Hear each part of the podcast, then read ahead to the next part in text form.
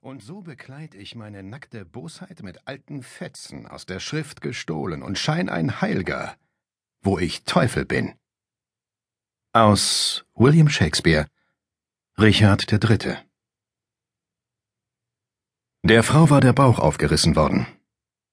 Sie lehnte an einem warmen Felsen in einer Höhle, als sie aus der Ohnmacht erwachte. Langsam schlich das Bewusstsein zurück.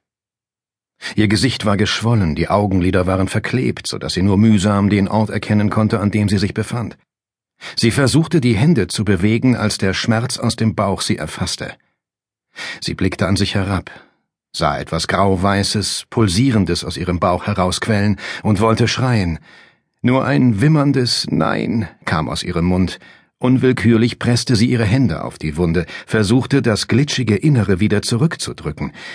Die Wunde selbst war kaum eine Handbreit groß, aber der Schnitt hatte die Bauchdecke komplett durchtrennt. In diesem Moment wusste sie, dass sie sterben sollte. Erinnerungsblitze tauchten auf. Mit einer großen Kraft, die ihr angesichts ihrer Lage fast überirdisch erschien, riss sie sich zusammen und dachte nach. Ich sitze in einer Höhle. Ich habe eine lebensbedrohliche Verletzung. Was ist in dieser Höhle? Wer bedroht mich? Wie komme ich hier raus? Das Entsetzen packte sie, und ohne dass sie etwas davon bemerkte, entleerte sich ihre Blase. Die warme Flüssigkeit rann an ihren Oberschenkeln herab.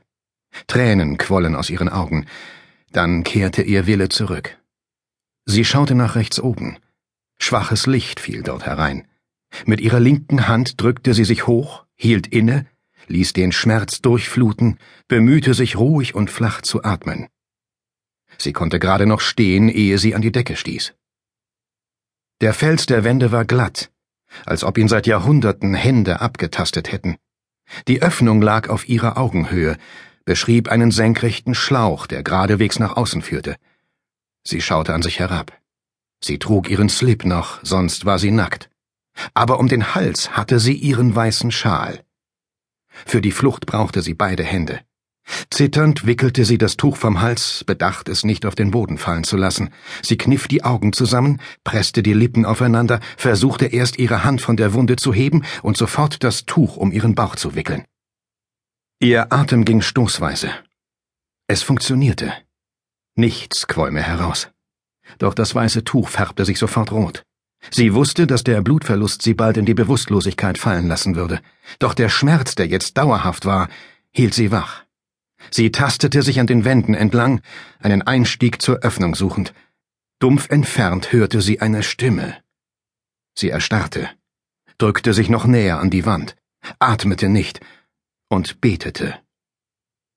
Die Stimme kam nicht näher. Ihre Hände tasteten und fanden tatsächlich eine Einbuchtung. Sie wand sich hoch und erreichte nach quälenden Minuten die Öffnung. Sie spürte nicht, wie der Fels ihre Haut aufriss, sie wollte zum Licht. Einen halben Meter vor dem Höhleneingang hielt sie inne. Das Licht, das milchig fahl herabschien, stammte vom Mond, ihrem Mond. Eine neue Kraft, dachte sie, bis sie den Mann am Feuer sah. Er hatte ihr den Rücken zugewandt und murmelte unverständliche Worte. Neben ihm lag ein Messer, ihr Messer, ein französisches Opinel. Sachte drehte sie sich, streckte ihren Arm aus. Ihre Finger streckten sich, berührten das Griffholz, umklammerten es, als der Mann sich umdrehte. Das Gesicht eines alten Mannes, eines Nomaden, eingehüllt in den rot-weißen Stoff des Kufias, des Kopftuchs der Araber, sah sie überrascht an.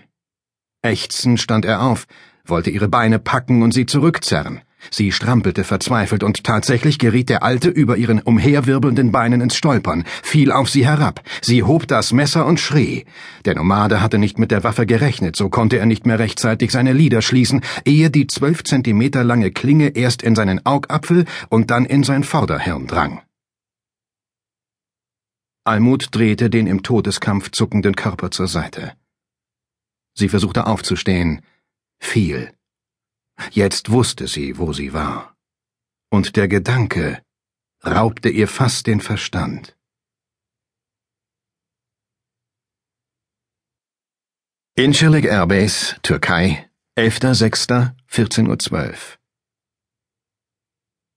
The mission of the United States Air Force is to fly, fight and win in airspace and cyberspace aus State Mission der US Air Force. Das kleine Büro neben dem Tower der amerikanischen Airbase im türkischen Adana ist unscheinbar. Die CIA-Einheit, die hier untergebracht war, hatte an diesem Morgen eine kleine Besatzung. Bruce Singhamer, der wachhabende Offizier, schlürfte seinen Kaffee aus einem Becher mit der Aufschrift Failure is not an option. Seine Tochter hatte ihm den Becher aus dem Kennedy Space Center als Andenken mitgebracht. Die Nachtschicht hatte ihm die gesammelten Funksprüche der NSA, die Satellitenfotos und alle Bewegungen an den Grenzen zu Syrien und zu Jordanien in das Eingangskörbchen gelegt. Er hatte den gesamten Vormittag Zeit, den Papierkram durchzulesen. Für Bruce Singhamer war der Nahe Osten an diesem Morgen völlig ruhig. Tel Aviv, zur selben Zeit. Nach dem Sturz des ägyptischen Präsidenten und dem Tod des libyschen Revolutionsführers kurze Zeit später schien die Lage mittlerweile unkalkulierbar. Die westlichen Geheimdienste rechneten zumindest in einem weiteren Land mit einem Putsch Syrien. In Ägypten war auch tatsächlich aufgrund massiver Proteste der Bevölkerung eine Zwischenregierung an die Macht gekommen. Aber binnen weniger Monate war das Land quasi unregierbar. Alle wollten zu schnell, zu viel. Die Parteien drängten nach der Macht. Die Menschen erwarteten die sofortige Verbesserung ihrer Lebensumstände. Das Gegenteil trat ein. Chaos war die Folge. Und so hatte ausgerechnet Tarek Said, ein junger Armeeoffizier, mit Hilfe des Militärs schnell und geräuschlos die Regierungsgewalt übernommen. Die alten Armeekader fürchteten um die eigenen Privilegien und hatten einstimmig diesen jungen Mann ausgewählt, nicht ahnend, dass der schon längst seine Fühler über die Landesgrenzen ausgestreckt hatte. Im ahnungslosen Westen konnte wieder aufgeatmet werden. Ein ähnliches Bild gab es auch nach dem Sturz Gaddafis, des Irren von Tripolis. Das Land war in viele kleine Interessengruppen aus Ex-Funktionären, Militärs und Stämmen zerfallen, so dass das Land über Wochen im Bürgerkrieg versank sehr zum Leidwesen der Europäer, da diese Entwicklung einen exorbitanten Anstieg des Ölpreises und eine gigantische Flüchtlingsflut aus den Ländern Nordafrikas zur Folge hatte. Erst ein radikales Eingreifen einer Gruppe libyscher Armeeoffiziere stoppte den Aufruhr, und auch dort wurde ein junger Führer an die Spitze gewählt, ein ehemaliger Diplomat und Investmentbanker, Ibrahim el-Assawi. Wenige Wochen später starb der Führer des saudischen Königshauses Abdullah al-Saud. Statt einer Garde greiser Diktatoren stand bei der Trauerfeier in Riyadh in der ersten Reihe der Tribüne eine Gruppe junger Männer, die eher wie Investmentbanker wirkten. Die jungen Präsidenten, Könige und Führer von Syrien, Jordanien, dem Libanon und Libyen waren im Westen ausgebildet worden und konnten den über die Jahre gewachsenen Feindschaften, Abneigungen und Ressentiments ihrer Väter untereinander nichts abgewinnen. Nach dem Putsch in Tunesien, Libyen, Algerien, Jemen und Ägypten waren sie sich einig, dass sie so nicht würden weiterregieren können. Der Druck der Straße konnte sie mit Hilfe der neuen Medien wie Twitter und Facebook binnen Tagen hinwegfegen. Sie mussten, wollten sie die nächsten Jahre im wahrsten Sinne des Wortes überleben, mit einer völlig neuen Idee auftreten. Sie waren entschlossen. Sie hatten auch keine Wahl. Sie standen, ohne dass sie das offiziell zugegeben hätten, mit dem Rücken an der Wand. Gleichwohl wirkte dieses Bild für einige Experten wie ein Silberstreif am Horizont, als ob mit dieser neuen Generation neue Hoffnungen zu verbinden seien. Die weitgehend ignorante Haltung des Westens, speziell der USA und Israels, ließ diese Region jedoch rasch wieder in das ewige Muster aus Vorwürfen und Gegenvorwürfen, Angriff und Gegenangriff verfallen. Der Nachrichtenoffizier Itzhak Goldstein schrieb ein Memo an den Sicherheitsberater der Regierung Schlomo Finkelstein, indem er auf die fortlaufenden Reiseaktivitäten des Syrers zwar hinwies, aber auch keine weiteren Schlüsse daraus ziehen wollte. Er beendete die Einschätzung mit einem beruhigenden Fazit Syrien sei ruhig.